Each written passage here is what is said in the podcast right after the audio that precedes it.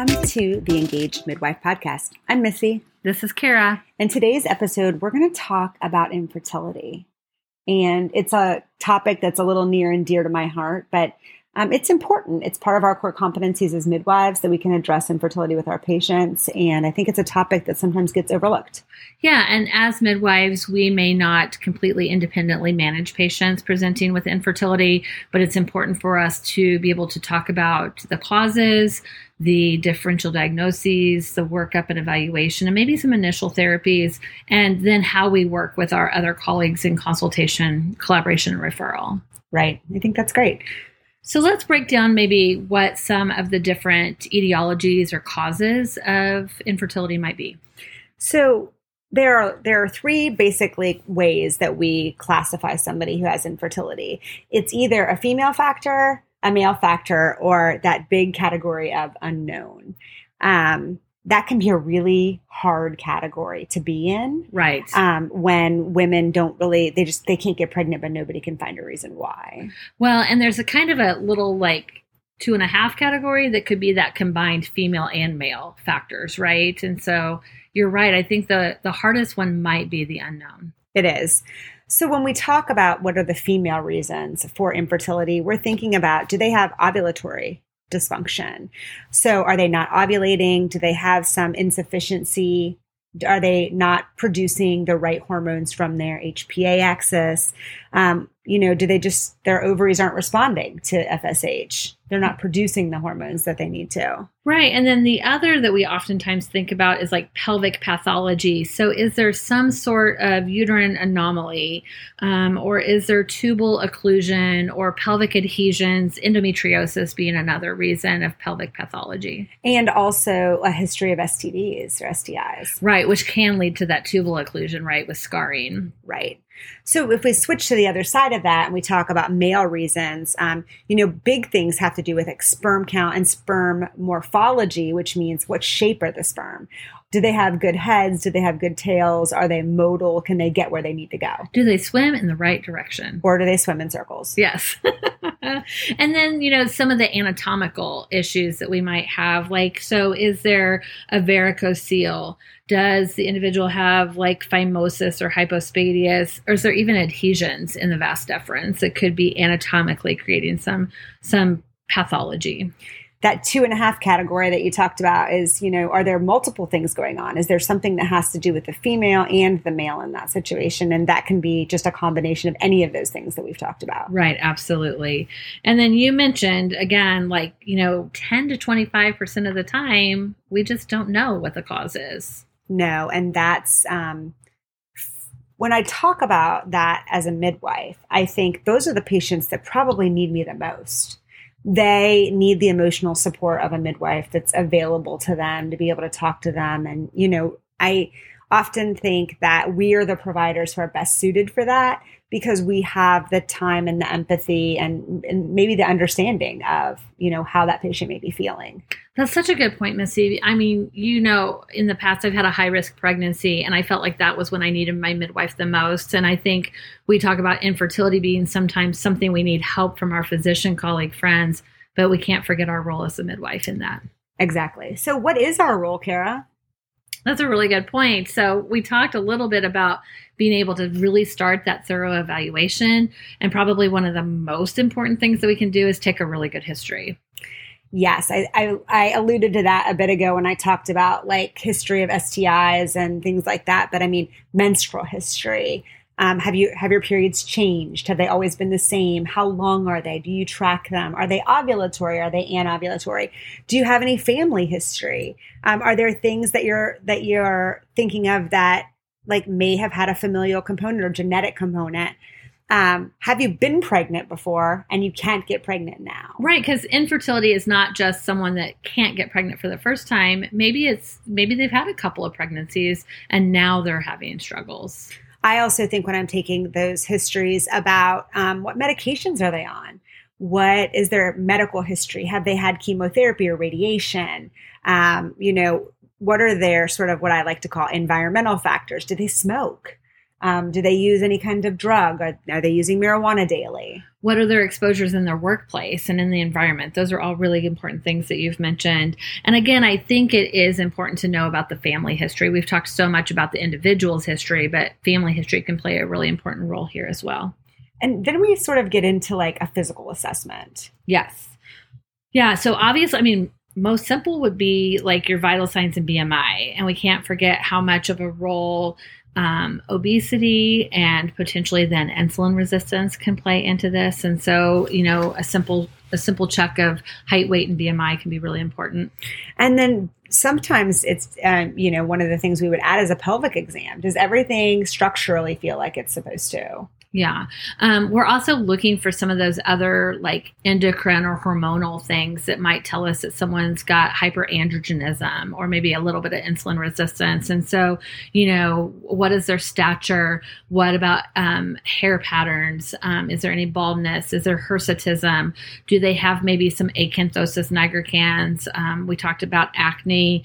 Um, is their thyroid enlarged or are there nodules? Some of those different endocrine reasons can be really helpful to evaluate as well. And I feel like all of that falls directly like in the scope of what a midwife does. Absolutely. But I think when we get further than, you know, history taking and a really good physical exam, then we probably need to start engaging some other resources. Yeah. And if we think that we're going to need to engage those other resources, there are some laboratory or diagnostic tests that we could start the process for as we're making referrals, don't you think? Yes, absolutely. I think we can look at all those hormones that are going on in the HPA axis. Like what's going on with um, with FSH? What's going on with LH, you know, right in that period where a patient should be ovulating?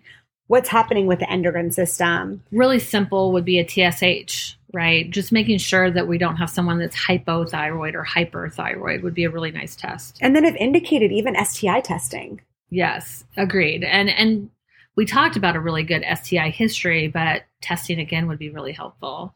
Um, additional lab tests that I have heard um, used in infertility evaluation would also be AMH or anti-mullerian hormone, and that can really tell us, um, you know, a good. A, some good information about follicles and whether follicles are able to develop to a good size. Right. I remember during my infertility journey having an HSG and having to go to the hospital for this sort of, um, I guess, high tech view of my uterus. Yeah, absolutely. And knowing that the HSG can also help to unclog blocked tubes and look at patency of the uterus and also decide if there's maybe a uterine defect. Yeah, so the HSG is interesting. And I'm glad you mentioned that. It can be both diagnostic and therapeutic as well yeah we kind of missed the most basic of a pelvic ultrasound too. So is there some clear you know um, anatomic issue structural issue that we can pick up on? Are there fibroids? Are there polyps? Um, how does the endometrial lining look? That can be really helpful and well. do they have polycystic ovaries? Right. So that's another big indicator with um, infertility yeah, so we've talked about some labs and we've talked about some imaging, but there's some tests that um, the individual patient can do themselves, right? And right. so, are they doing basal body temperature tracking? Are they using ovulation predictor kits? Yeah, all of those are important. I think when you're doing an initial workup and remembering what our definition of infertility is, you know, it's unprotected intercourse um, with no pregnancy resulting after a year if they're 35 or younger. Right. And if they're over 35, they, they only get six months. Exactly. Yeah. Exactly. So we, we're usually not working patients up. I know people can be really anxious when they haven't gotten pregnant in five or six months, especially young people. Right. Um, but there are some things that we can do before they have a definition of true infertility, like a semen analysis. Yeah, absolutely. So that can be a really nice um, evaluation, as Missi talked about, of, you know, not only just like the volume of the semen, but what's the sperm number, the sperm concentration, the motility, the vitality, the morphology. Does it look like it's supposed to? Does it have a head and a tail and only one of each? Um, and then even the pH of the semen can be important and how that interacts with um, the female patient's uh, pH. I think then, you know, making a good list of differentials and being able to collaborate um, is important because do our patients need IUI or intrauterine insemination, or do they need assisted reproductive um, technology? Do they need IVF? Um, or do they need even something more um, extreme. Like, do they need um, an embryo donor? Do they need a gestational carrier? um, or a surrogate. Yeah, and one of the things there that we missed out on that is pretty common would be ovulation stimulation. And so, do they just need a little bit of help with some maybe medication to get them ovulating regularly? Right. And, you know, that's where, as midwives, we do a great job of collaborating with um, other providers, um, you know, with uh, letrozole or clomid you know how can we get somebody ovulating on on the regular? Right right. Um, and so those are some of the medications that are used pretty routinely in infertility management. Also maybe some progesterone supplementation. Yeah it can be helpful. Um, and also you know, even in management of patients once they do get pregnant, that pro- progesterone can also play, a, you know, a, a, vital part in maintaining a pregnancy. Yeah. So when we talked about anatomic um, complications, like maybe we have tubal factors or uterine or even, you know, male factors like a varicocele, potentially surgery would be necessary and we can refer to our physician colleagues that are surgeons. But then you brought up assisted reproductive therapies and IVF and IUI and and who typically would manage those? Well, generally, that's a group of specialists that that's pretty much all they do is reproductive endocrinology. So we would be looking to, you know, send our patients to those kinds of experts. Um, my first clinical practice had a reproductive endocrinologist um, on the backside of our office. So literally, we could walk through a door and consult with them, and I it was like so. Um, reassuring to say like here's a bunch of labs from this patient and i'm not really sure what's going on but you know could you give me some guidance about what you think the next steps are for this patient? That can be so helpful that they were so close and that you had that really good relationship. And i think all of us as providers have those people that we feel comfortable referring to. But I certainly have learned over the years that um, who an individual chooses for their reproductive endocrinologist is really important. And that's such a close relationship and how they interact with the nursing staff in the office and the technicians and so forth.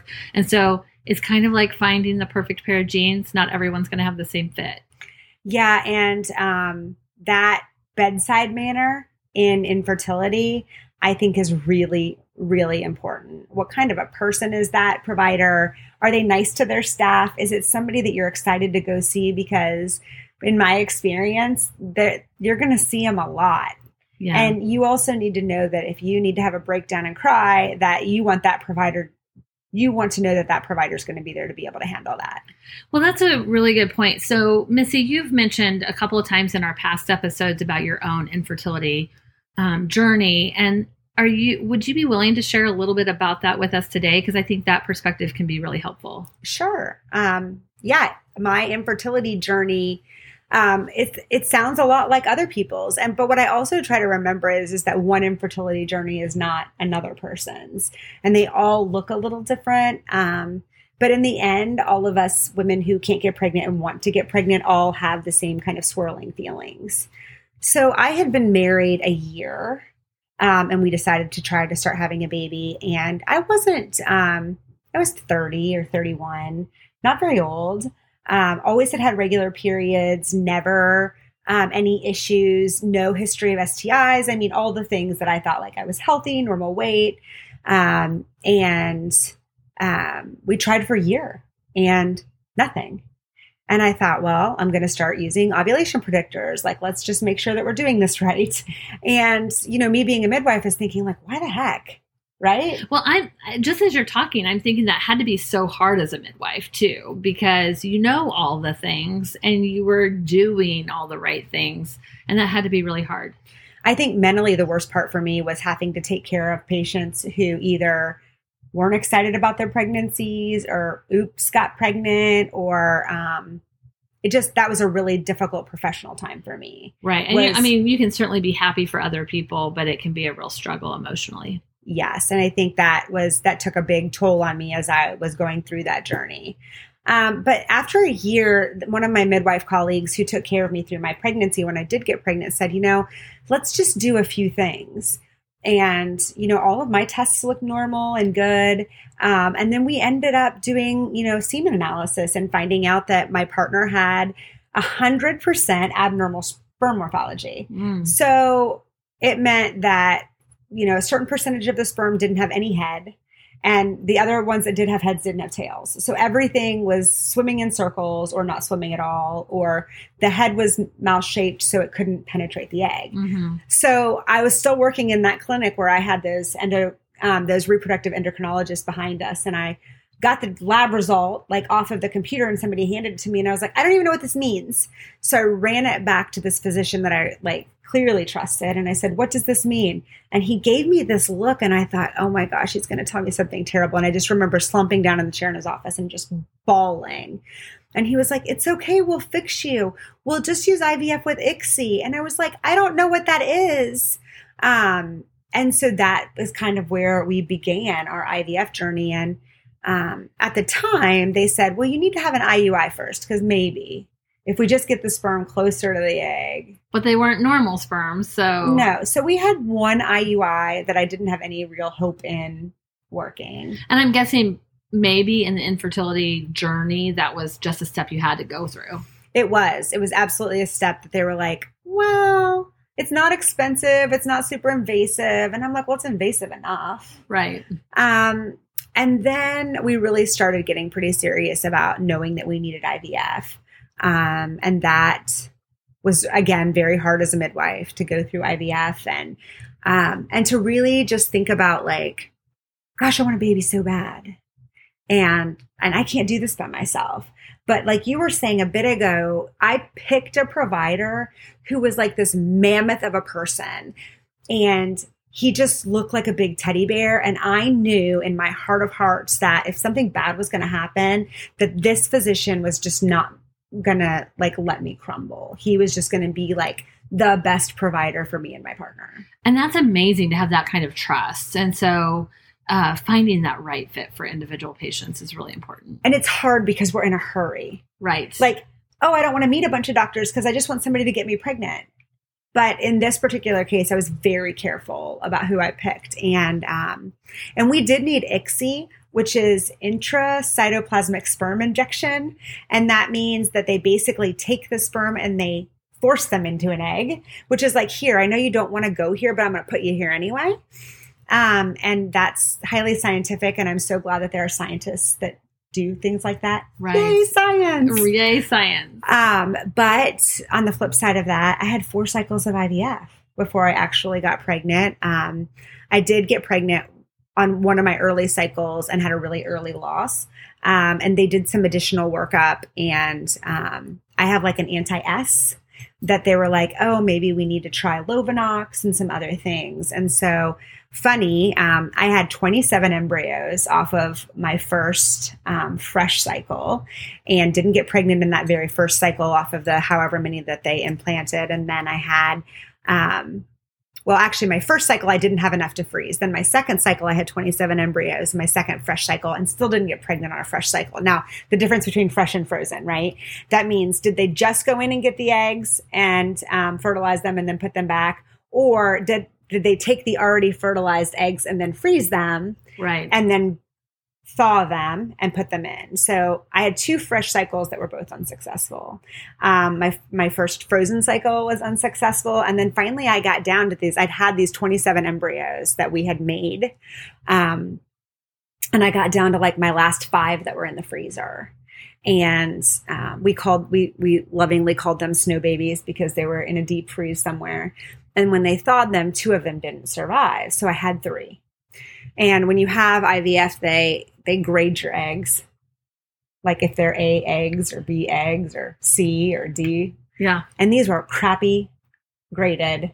Never for my high performing 4.0 did I want, you know, C D D C B eggs, right. embryos. But right. that's what I had. And my um my endocrinologist was like, we're just gonna put them all three in.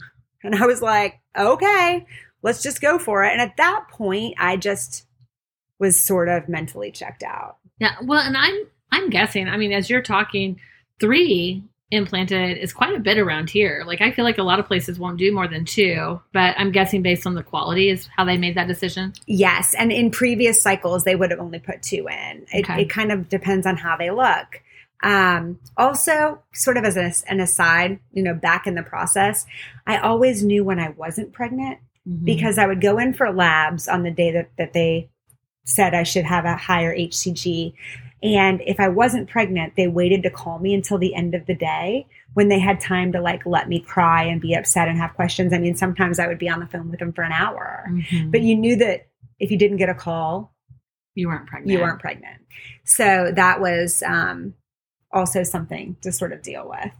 Um, but when they put my my three little poorly graded embryos in, I, I was just like, this is this is you know I'm going to have to have another fresh cycle, and it's not going to be a lot of fun. And um, I went home, and on my birthday that year, the nurse actually called at like eleven thirty and um, I was like, why is Mandy calling me? Like, that's so weird. I just had my blood drawn at like 7 a.m.